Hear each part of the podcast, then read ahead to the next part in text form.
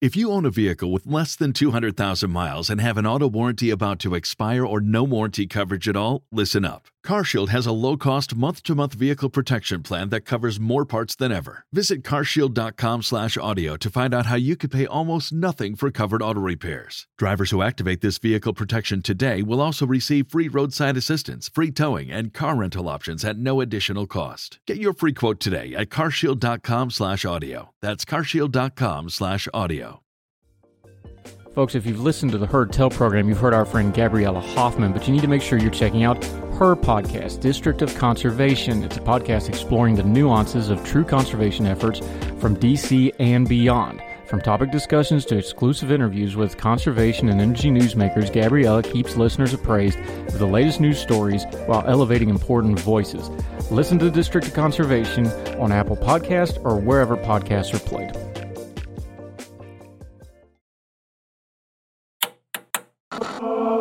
With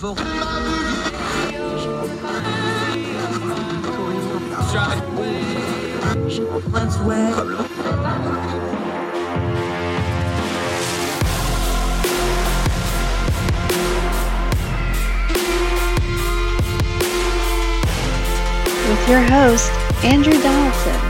This is Heard Tell. Ah, welcome to Heard Tell. It's Friday, folks. You made it August the 19th, year of our Lord 2022. We're playing Friday night high school football tonight. I can't wait. I'm excited. It's that time of the year. Wherever you and yours are across street or around the world, we hope you're well. Thank you for joining us on Heard Tell. I'm Andrew Donaldson.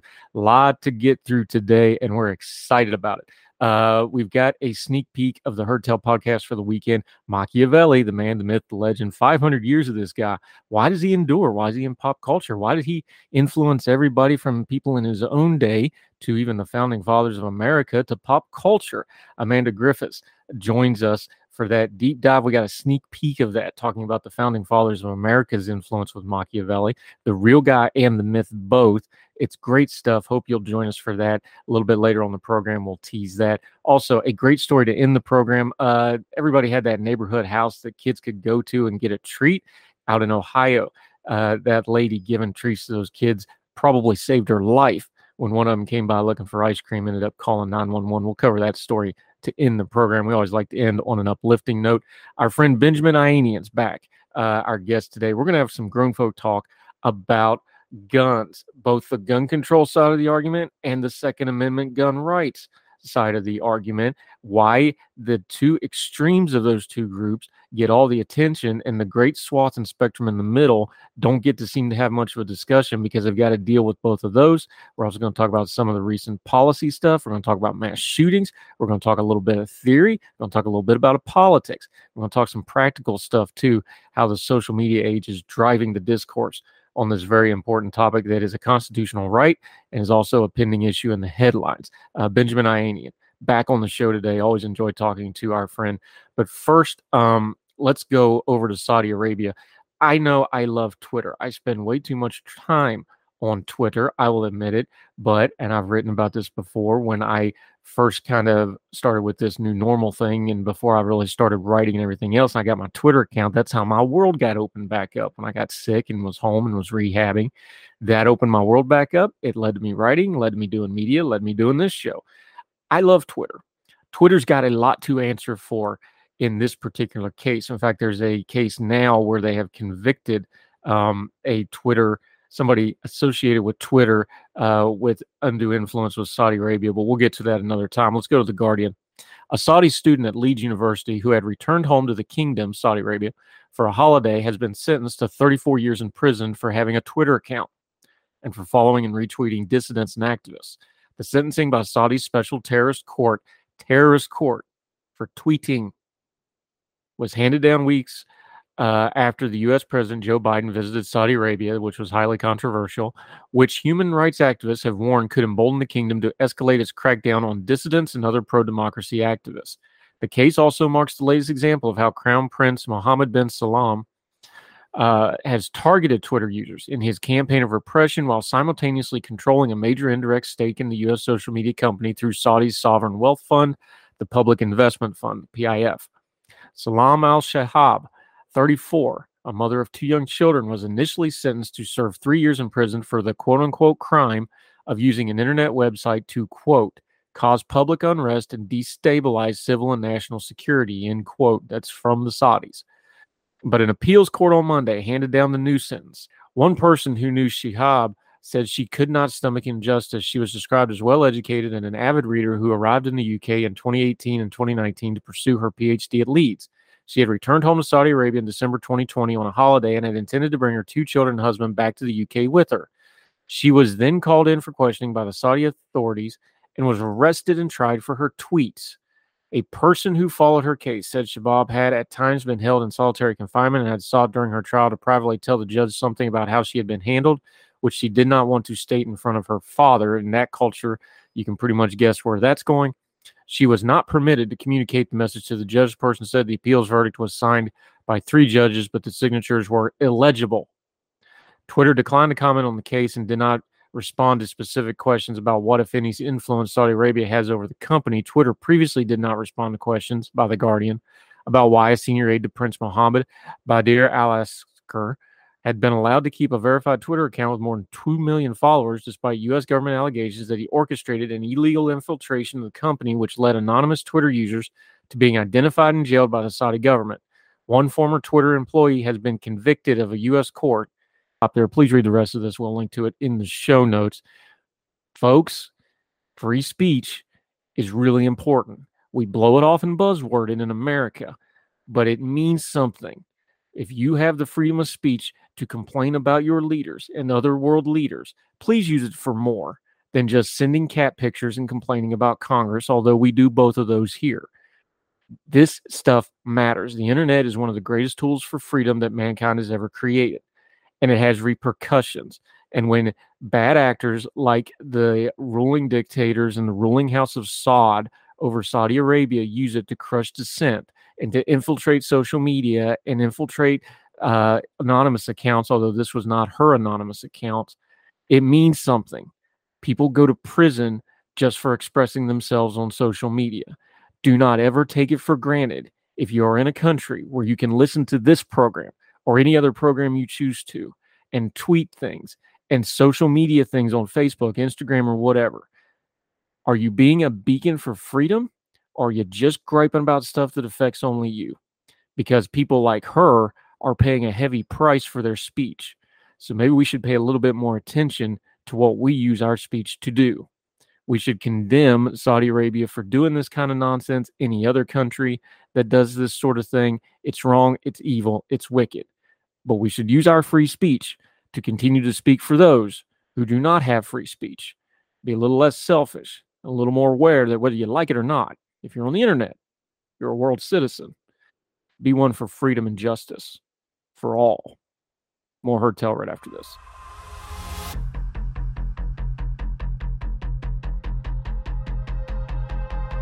Save big on brunch for mom, all in the Kroger app. Get 16 ounce packs of flavorful Angus 90% lean ground sirloin for $4.99 each with a digital coupon. Then buy two get two free on 12 packs of delicious Coca Cola, Pepsi, or 7UP, all with your card.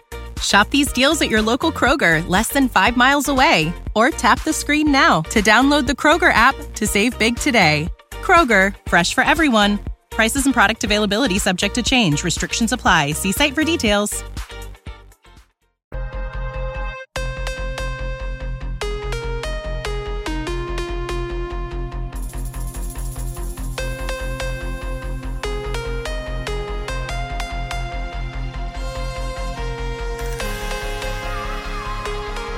Uh, welcome back to Heard Tell. Okay, he's back. He's been here before. He's written all over the place. Star Tribune, Wall Street Journal, one of those I still haven't got for some reason.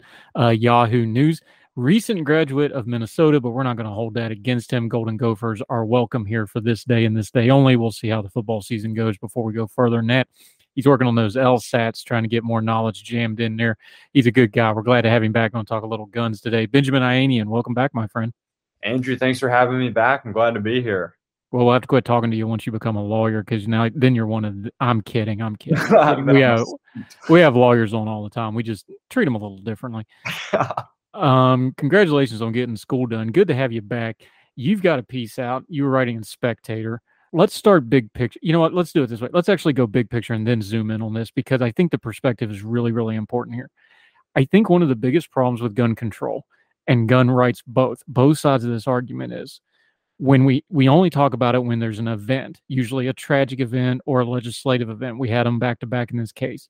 That's the only time people want to talk about these, and we never string them together and we never look at it as a big picture thing and we never look at it linearly instead of just as a sequence of things i think that's a big problem because i think a lot of the issues with this is we want to just deal with them in the individual things with whatever our priors were and we lose perspective on this. Do you think that's a fair way to kind of frame this all up? I think that's a completely fair way to frame the discussion. I think that it is a problem that we seem to talk about this issue so often whenever in a, a, a, terrible tragedy occurs and then if there's a lull where there isn't a big event in the news cycle then the discussion kind of goes to the back burner and people don't talk about it as much. And so we we're always discussing this issue when passions and tensions are the highest. Um, you know people's opinions can change um, from times of you know passion and fervor to when they're you know more calm and, and thinking about certain issues more collectively. And so i do think that it's important that you know we talk about the issues of gun violence constantly because um, it, it is an issue in the united states that is worth our attention and our discussion um, but i agree with you a, a large problem is that we only talk about it when there is a major event in the news cycle and the other side of that, of course, is is that even though we have, let's just say, mass shootings, every single one of them have unique aspects. They have unique uh, precursors. They have unique individuals involved in them. Thank God. Usually, it's, as far as I know of mass shootings, it's usually a one and done for the perpetrators for a variety of reasons. That's another part of this perspective thing is that we're trying to solve a problem that is a little bit different every single time, right? Yeah, the, every mass shooting is different. You can't draw, you know, consistencies with each event. And at the end of the day, as much it is a huge problem. I don't want to downplay, you know, mass shootings, active shooters, all this is a huge problem in the United States. Um, but the events are so, you know, rare in the sense of, you know, compared to, you know, gun violence more generally, or, you know, people wanting to go drive their cars. Like people get in their cars way more often than we see an active shooter. And what I'm trying to illustrate with that is that we don't have a ton of data points um, because mass shootings and active shooters are so rare. It's hard to draw causal conclusions about what leads to these events occurring or you know what can we do to stop it um, because at the end of the day, when you don't have a large set of data points, you're not going to be able to draw, you know, easy conclusions about what is causing these events to happen. Yeah, Benjamin Ayanian joining us. Okay, let me give you the argument back to that. Uh, folks that are mo- for more gun control are going to say, well, of course, silly. The common denominator is the gun. So if we just get rid of the gun, then all the rest of that equation falls apart. What's the answer to that? Because that's what we hear a lot. That's what folks say. Well, the gun is the common denominator. So let's do something about the gun. What's your answer for that? Well, I have a, a, few answers to that argument. For one, you know, people who argue stricter gun laws, you know, will eradicate this issue. I would just point to, you know, um, the gun violence archive data. Actually, and if you go to worldpopulationreview.com, they have listed um, every state and how many mass shootings they had between 2013 and 2019. And if we look at it at a per capita basis, so if we control for population size in these states, you know, states like New York, Illinois, and California, who have the strictest gun laws in the nation, they have had on a per capita basis more mass shootings than states like Texas, New Hampshire, and Wyoming, who no- notoriously have really relaxed gun laws. And so then if the idea is, well, let's find a way to, you know, ban guns completely, for one, I would argue against that for our own personal safety and, and liberties, because we've seen throughout history, whether it was Nazi Germany, we saw in the um, Ottoman Empire, um, the Turks um, carrying out a genocide against Armenians. Um, and then we've seen um, racist lawmakers in the history of the United States trying to prevent Black Americans from obtaining firearms, you know, obtain um, banning guns would put us all at risk to government tyranny and oppression. Um, but then I also don't even think it is possible to ban guns. People love to point to Australia. Australia had a you know a buyback program um, for their guns, but estimations are that only uh, 20% of people actually complied with that buyback, and authorities have admitted that there is a large um, black market for guns in Australia, where even organized crime organizations are able to get fully automatic weapons. And so the idea is if there is a supply of a good and there's enough demand, no matter how much how many laws we try to use to restrict the circulation of that good, we're just going to drive its circulation underground. We see that with drugs in the United States. You know, we've had a war on drugs. There's plenty of drugs circulating on the black market. We saw that with alcohol during the prohibition era, where per capita consumption of hard liquor actually rose during prohibition. And so I think that we're living in somewhat of a fantasy world if we believe we can just get rid of guns or stricter gun laws would eradicate this issue because we have plenty of reason to doubt that would be the case. Yeah, Benjamin Ayanian joining us. Now here here's the crux of the piece you wrote in the Spectator though is that the good guy with the gun. Part of its narrative, there's some truth to it. And to be fair, this is a very small percentage. This doesn't happen that much. However, here's where I think we need to go back to the wider perspective before we delve into the specific examples you give. People are starting to see, we are seeing minority groups go start buying guns more and more. We're seeing women is an exploding segment of gun owners in America. People that are vulnerable and or feel themselves to be vulnerable are wanting to arm themselves that did not happen in a vacuum that happened in a sequence. And when they see the issues with law enforcement and they see the issues with law enforcement response to things like shootings and they see things with societal responses they don't feel safe and they want to exercise their right to self-defense. I think that's an important context before you go because i think there's a habit of going well these are cowboys or these are renegades or these are people just running around shooting guns I think this is a small percentage, but I think we're going to see more of it because the numbers don't lie. Gun ownership's going up, right? Absolutely. Gun ownership's going up. And in states where, you know, we see the relaxing of licensing requirements for carry permits, we see applications going through the roof. Last time I checked in Maryland, their um, concealed carry permit applications were rising at a rate of, you know, 700%, at a 700% increase in permit applications at the time I wrote the Spectator article. And so, yeah, people are seeing what's going on with law enforcement. We saw in Uvalde an inexcusable law enforcement response to a school shooting in Parkland, Florida in 2018. We saw a officer hide um, when there was a school shooter. And so people are arming themselves because they believe in their right to self defense. They see that we are seeing active shooters um, across the country. It seems that almost weekly or bi-weekly there's a new news story of active shooters, and we see law enforcement not always acting in the ways that they ought to, and so people are now taking seriously their right to self-defense, and as a result, they're arming themselves. Benjamin Ayanian joining us on Heard Tell. We're going to take a quick break. When we come back, we're going to talk about a couple of the specific instances with good guys with guns or good Samaritans with guns. What can we apply? Also, what we can apply because that's not going to be scalable in every situation. Tough topic again gun control, Second Amendment rights, the eternal struggle between the two. Benjamin Ayanian's helping us sort it out on Heard Tell, and we'll continue with him right after this.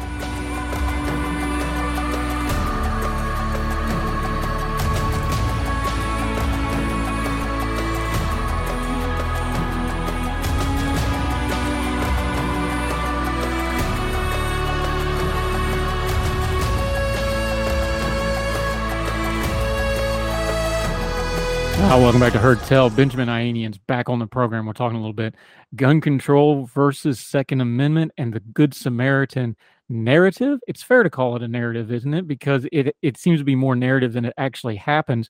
You actually did the research on this. When it does happen, what's some of the takeaways that you found? What's some of the common threads? It is again, it is rare. It's not scalable to every single situation, But when it does happen, what's some of the common threads you're seeing when you wrote about it?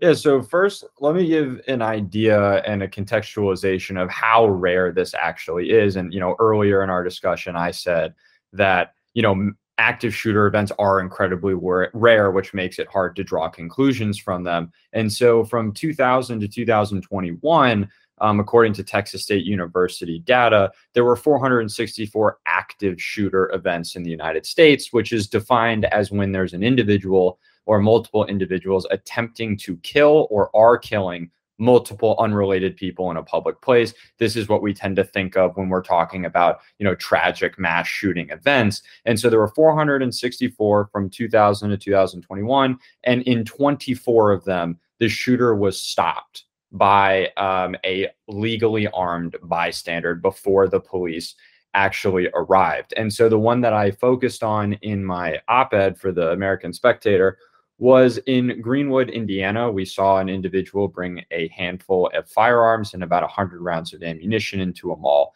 and opened fire in a food court. An illegally armed bystander, a 22 year old, had a, his pistol on him and was able to neutralize the shooter within, I believe it was 15 seconds. And then in West Virginia in 2000, and, or just a couple months ago in 2022, in May, um, an individual stopped an active shooter that opened fire on a graduation um, or birthday celebration type party. They were able to stop the active shooter before the shooter could injure a single person. And so it is a narrative that, you know, good guys with guns stop bad guys with guns because it's not like this happens anywhere near most of the time there is an active shooter. Um, but one thing that's important for context in that is that in many states, it was incredibly hard to get a concealed carry permit. Um, really, up until recently, when the Supreme Court struck down a New York firearms regulation, um, it was incredibly hard in plenty of states. And as we see laws changing, we see more individuals being able to carry arms, and hopefully, they'll be able to play a role in stopping these active shooters because an individual who wants to go do harm to a random group of individuals. They don't care about the law. They don't care if they can legally own a gun. They don't care if they can legally carry that gun. If they're determined to cause harm, they bring those firearms wherever they're going. And so what you see is that law abiding individuals can make us safer because if they are armed and they know what they're doing and they're educated on carrying on how to carry a firearm responsibly they can stop an active shooter before police arrive on scene. And now there are risks involved because if you have two people shooting and the police show up, they might not know which one is the active shooter. And we've seen that go wrong um, in the past. At the end of the day, there are risks involved whenever there is a dangerous active shooter event. And I, it was my opinion in my piece that we are safer at the end of the day when law abiding citizens are carrying concealed firearms because they can act quickly instead of having to wait for police officers to arrive on scene if they aren't already. Yeah, now here we go. We're going to go to the devil's advocate argument again. And it is a fair argument to make is like you have armed citizenry, unlike the police who have standards to carry their firearm. They have to be qualified, they have to train on it. Um, setting aside the part of police response not being what it should be sometimes they we know what they are at least on paper capable and expected to do. You do not have that with the citizenry especially when 50 states can have theoretically 50 different gun uh, laws. Some of them may have certain requirements for concealed carry some of them may not. Some of them may have open carry with no uh, no standards whatsoever. It's going to vary that part of this is not going to change. We have a Supreme Court that is very favorable to gun rights right now. So I would suspect those court cases are going to trend that way, at least for the foreseeable future. The argument is you don't know whether that good guy with the gun actually knows what he's doing or not. Again, the sample size you have, we have some success. There's also a potential for tragedy here, yes?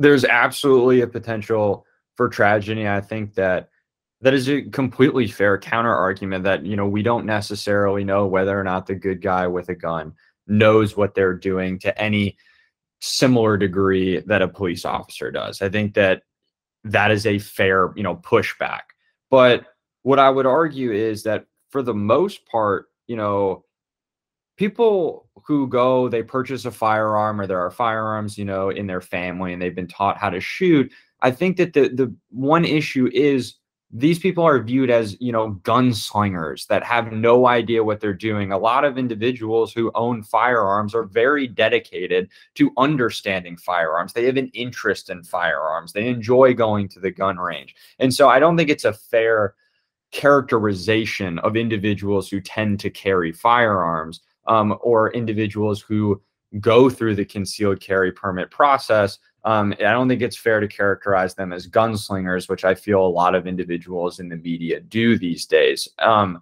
but on top of that, there are states, 25 of them to be exact, that have constitutional carry, which says that if you do not, uh, or if you are legally able to own a firearm, a handgun, then you can legally carry it in public without um, going through any permit process. And there are obviously dangers associated with that. I mean, imagine if I'm 18 years old, um, well, 21 for a handgun. Imagine I'm 21 years old, I purchase a pistol. I don't know the first thing about it, and all of a sudden I'm carrying it. There are obviously going to be dangers associated with that. Um, there are other states who have incredibly strict um, licensing processes. They now just have to be object- objective where they require live fire training, they require classroom training, and they require individuals to complete a test um, administered usually by a DOJ certified instructor um, to be able to carry a concealed firearm. I think that at the end of the day, those types of objective criteria, if we require those for individuals um, to be able to carry a concealed weapon, I think that that would be able to quell some people's fears that, oh, you know, someone might not know what they're doing.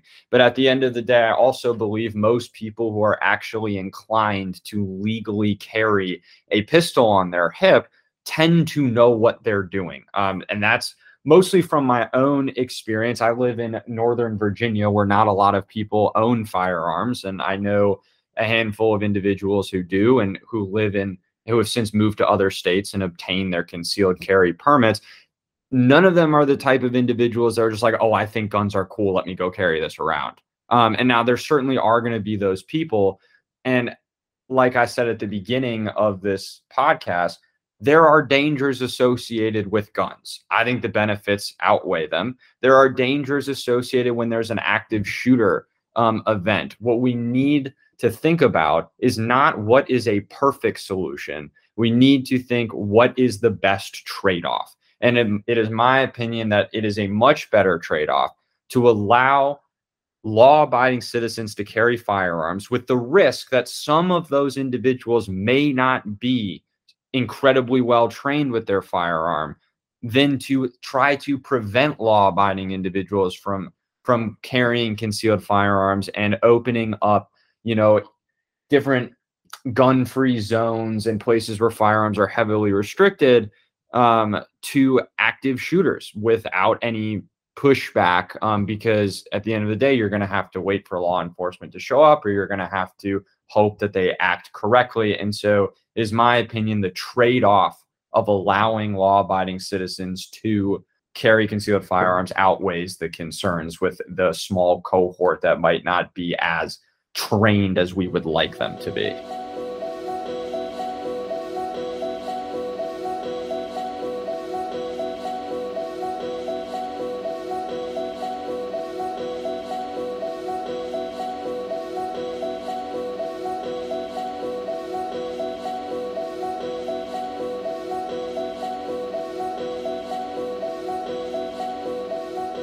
Speaking of small cohorts, uh, Benjamin Ayanian joining us. Uh, we live in the real world, so this is just a real world question. Social media is what it is. It amplifies everybody, good, bad, or indifferent. Is the small minority of folks online who go way over the top with their love of the Second Amendment and their love of guns, the the ammo sexual mean some people call it. Let's just be real here they're not helping if you really like the second amendment and you're trying to argue for you know gun rights and there's a small minority out there that's probably not helping the cause here. What do you do about that? Because there is perceptions here's the problem both sides are going to grab the other side's extremes as the argument against the other side right? I don't think you can solve that problem because people still have freedom of speech but is there a responsibility for gun owners to kind of police their own a little bit and 2A advocates to also reel in their own extremism, not just pointing at the other side's extremism? I think that being a jerk online and throwing your interest or your passion in other people's faces in a way that is meant to rile others up is annoying, infuriating, disgusting. I mean, to put whatever um, adjective you want on it, I think it is a bad thing for discourse. I don't. I think at the end of the day, we have an issue in this country of mass shootings. There's an issue of active shooters, and there's an issue of gun violence, and they're all wrapped in together. And at the end of the day, we all want people to be safer. So, yes, I would agree that the small cohort online of individuals that are just looking to piss off people who are worried about gun violence by throwing, you know, their their guns and their ammo in people's faces and and not wanting to actually engage in any discussion. I do agree that it hurts discourse and it allows people who are ardent second amendment opponents to grab onto those people and use them as, you know, examples of people like me who support the Second Amendment and the right to bear arms, it's easy to then paint everyone with a broad brush. And now we're all trying to argue, you know, who's extreme, who has what view, instead of just sitting at the table and and having a discussion. Because of that cohort, a lot of times my first order of business when having a discussion with someone is to prove to them that I'm not that guy. And now we just wasted 10 minutes where we could have been talking solutions on me trying to get them to understand that I'm not the person on social media throwing this stuff in your face. And so it is absolutely a detriment to discourse. Yeah. And I think the other, the reversal on this is true too, that in my discourse with folks as we try to work through this issue, I think there's a real disconnect with folks that want to say people should not have weapons for self defense purposes. And you can argue all the rest of it, but really the Second Amendment, it's self defense do you have a right to protect yourself, your property, and your family? Unless more and more, one of the overriding issues in all of our country is government accountability. That goes to law enforcement. We're seeing it in schools, we're seeing it whatever. When the government is not accountable for your safety, and we're seeing it more and more with law enforcement, we saw it in Uvalde, you brought it up earlier I think there's a real disconnect for them to go all the way to, well, nobody ever needs a gun because the government's going to protect you. That's just so insultingly condescending, not true to people's bare eyes and common lived experience. That's just as harmful, too. Do you disagree? No, I think it's incredibly harmful for two reasons. You know, you point out that we're seeing the government failing to protect us in so many ways today. Um, and I think that yes, people would have to shut off their eyes from what's happening on the news and in different areas of the country to believe that the government will simply protect us. But what it also does is it completely disregards all of human history, where most extreme tragedies have actually occurred at the hands of the state.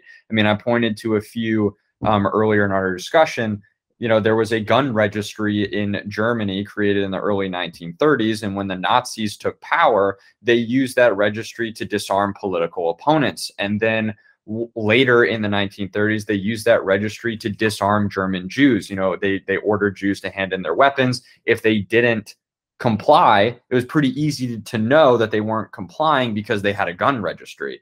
Um, I'm an Armenian, and so my ancestors were, you know, tragically many of them were killed in the Armenian genocide, um, individuals in Armenia were disarmed systematically um, before the carrying out of the Armenian genocide. Slaves in the United States couldn't legally own firearms. There were then black codes which tried to bar black individuals on the basis that they weren't citizens. And then um, after you know black people were considered citizens in the United States, then there were facially neutral laws, which basically raise taxes on guns and ammunition to try and prevent Black Americans and also poor people from owning firearms. Um, many civil rights activists actually encouraged Black individuals to obtain firearms to protect their families from lynch mobs. Um, and then once lynch mobs were thwarted, certain states tried to make gun laws stricter so that Black individuals could not protect themselves. And so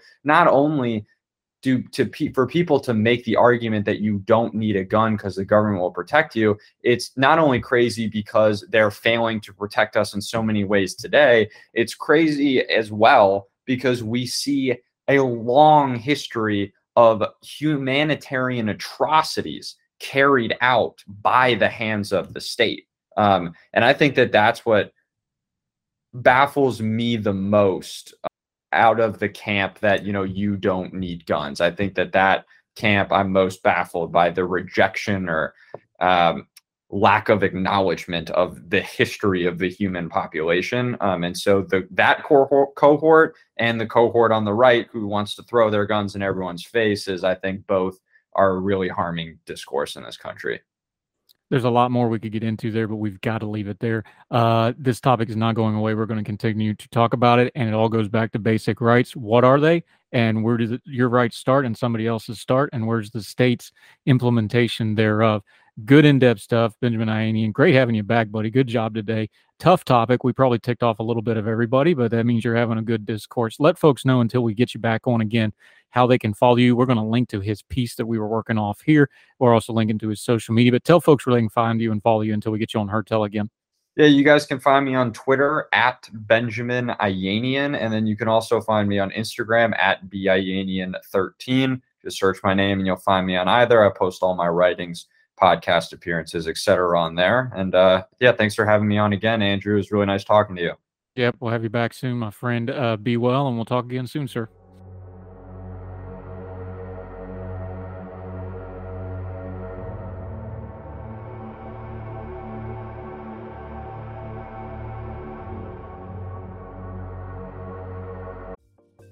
Folks, if you've listened to the Heard Tell program, you've heard our friend Gabriella Hoffman, but you need to make sure you're checking out her podcast, District of Conservation. It's a podcast exploring the nuances of true conservation efforts from DC and beyond. From topic discussions to exclusive interviews with conservation and energy newsmakers, Gabriella keeps listeners appraised of the latest news stories while elevating important voices. Listen to District of Conservation on Apple Podcast or wherever podcasts are played.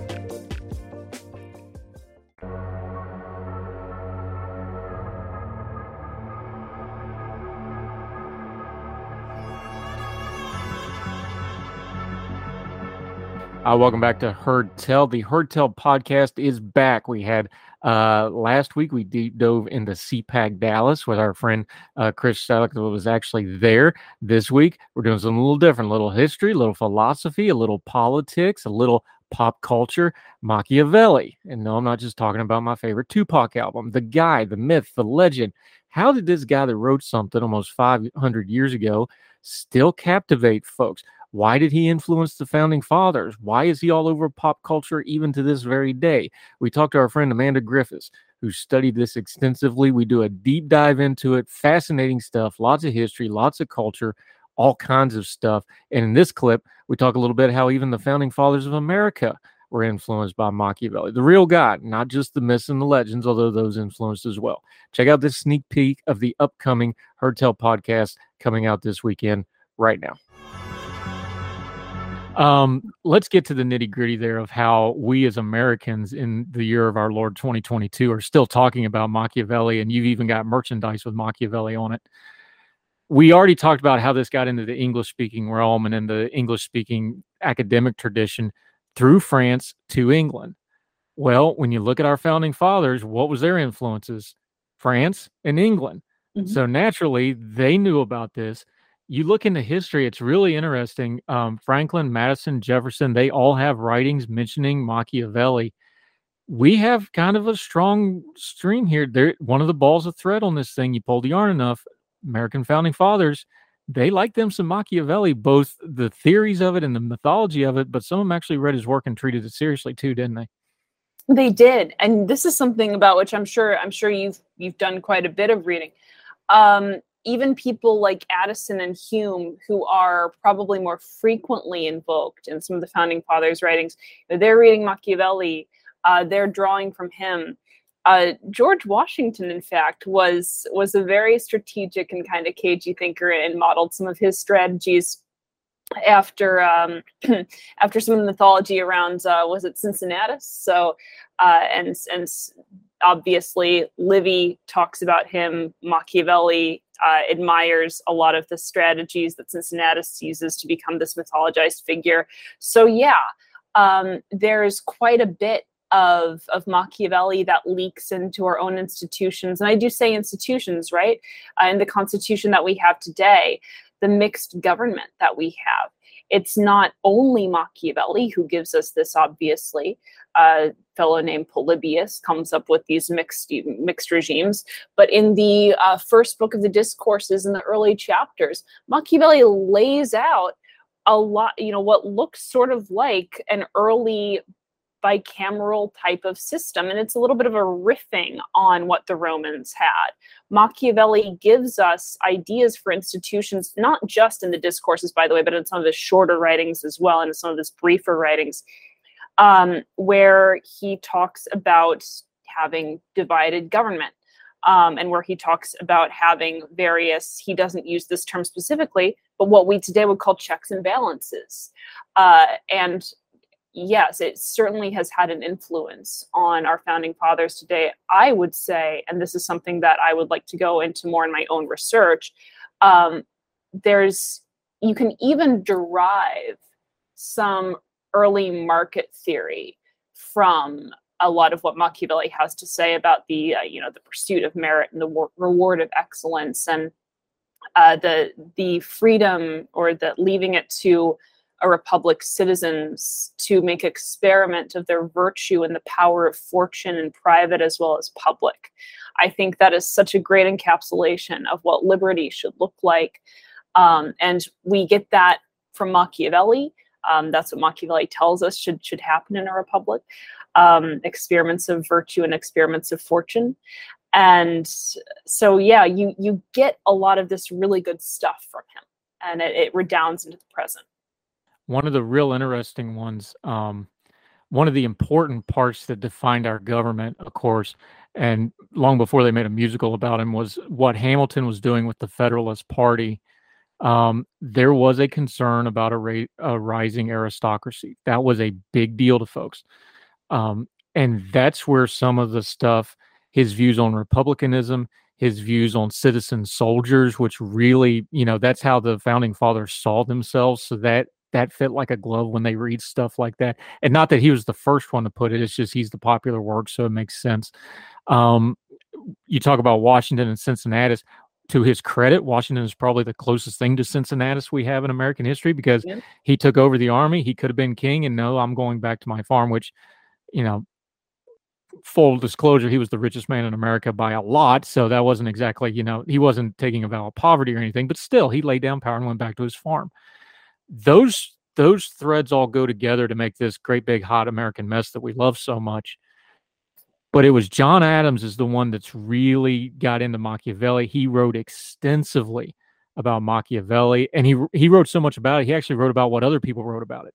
So he wrote about what Sidney and Montesquieu and these other guys were writing about Machiavelli. So he was really getting into it, and that's where you start really seeing um, not so much the political philosophy, but the core philosophy of Machiavelli, which is what the Catholic Church probably objected to because the Catholic Church, I don't want to get too theological here, but you've got to you got to deal with this because it's important. The Catholic Church was we are what redeems men. And Machiavelli's core principle and what John Adams latched on was no, human nature is undefeated and driven by passion, and it's always going to be bad unless you put guardrails on it. And when you get through all the myth and all that, that's kind of the question that they're dealing with, isn't it? Well, it's certainly Adams, yeah. And I think Machiavelli doesn't really. He certainly talks about men and, he, and, and, and what we today call human nature. Um, and I think what Machiavelli would say is that you know, men re- that, and and maybe here here I'll go right back to Homer. sal- salvation's light is in our. We cannot get away from the Greeks in this conversation. Right. No, we are trying to stay away from the Greeks. It's all Greek well, to me. I mean, yeah, no, Ajax is my Hellenic crush, so I mean, I stand. But uh, so yeah, salvation's light is in our is in our hands work, and I think Machiavelli would would agree with that as well. You know, Machiavelli is perhaps yeah, he's got a cynical. He's absolutely got cynicism to him. But there's also, I think, if you're gonna write what Machiavelli writes, and if you're going to want to be involved in politics at all, you do have to have some degree of some weird kind of optimism within that cynicism, or that idealism, I should say, within that cynicism. And for Machiavelli, I don't think he sees men as inherently fallen because I don't, he doesn't understand anything as inherently good or bad. So, in order to see someone as fallen, you would have to understand someone as inherently bad or as there being some kind of inherent thing like evil. For Machiavelli, it's very much what we do with what is given to us. And Adams, I think you're absolutely correct, is is looking at this uh, for him through a more, you know, if, if you're if you're reading religion into it, Adams is looking at this through more of a no, people people need guardrails because people are wicked and fallen. Machiavelli does say that men are sadly wicked, but that is more of of a commentary on the way that things are. It's not a commentary, I think, on on essence so much. It's not a commentary on some fixed state. Machiavelli is all about how people are fluid and everything is always in flux. I think what Machiavelli wants to do is he wants to use that that fact of things always being in flux, of nothing being inherently good or evil, and say, let's work with what is, let's work with what's given to us by contingency by this you know by this basket of externalities that we see as being external to us and use it toward our purpose. And then that in of itself is a kind of redemption. And you see that in the way that Machiavelli talks about the necessity of tumults and people fighting with one another and there being political strife and struggle. It's in that collision of multiple forces and multiple intentions and, and multiple desires that actually produces great, amazing things and keeps on creating and perpetuates the life of the Republic.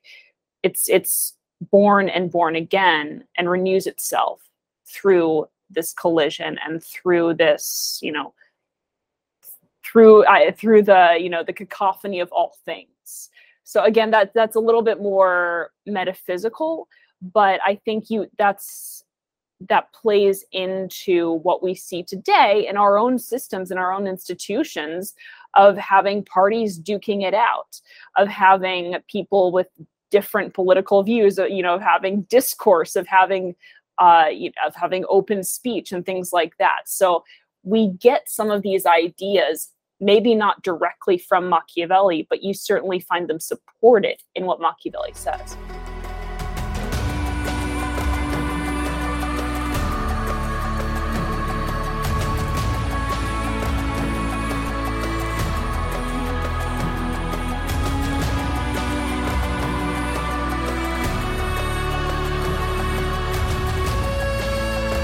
Know how to book flights and hotels. All you're missing is a tool to plan the travel experiences you'll have once you arrive. That's why you need Viator. Book guided tours, excursions, and more in one place. There are over 300,000 travel experiences to choose from, so you can find something for everyone. And Viator offers free cancellation and 24 7 customer support for worry free travel. Download the Viator app now and use code Viator10 for 10% off your first booking in the app. Find travel experiences for you. Do more with Viator.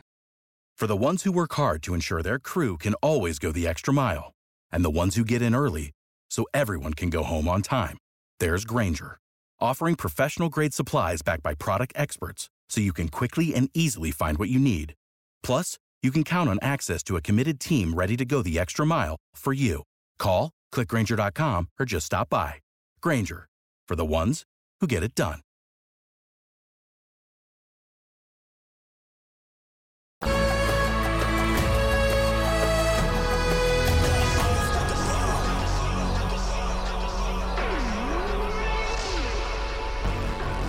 Welcome back to Heard Tell. Let's finish this off on a good note both today and the week. Lorain, Ohio. This is WKYC. On a snow summer days, you can find 11 year old Giovanni Cordona on the front porch of his neighbor Kim Dembeck's house. He and other neighborhood kids stop there frequently for ice cream. The visits feel a little different to Giovanni, though. His bond with Miss Kim runs deep. Him and my husband were best buddies. We lost him, meaning the husband, a couple years ago, Kim told us.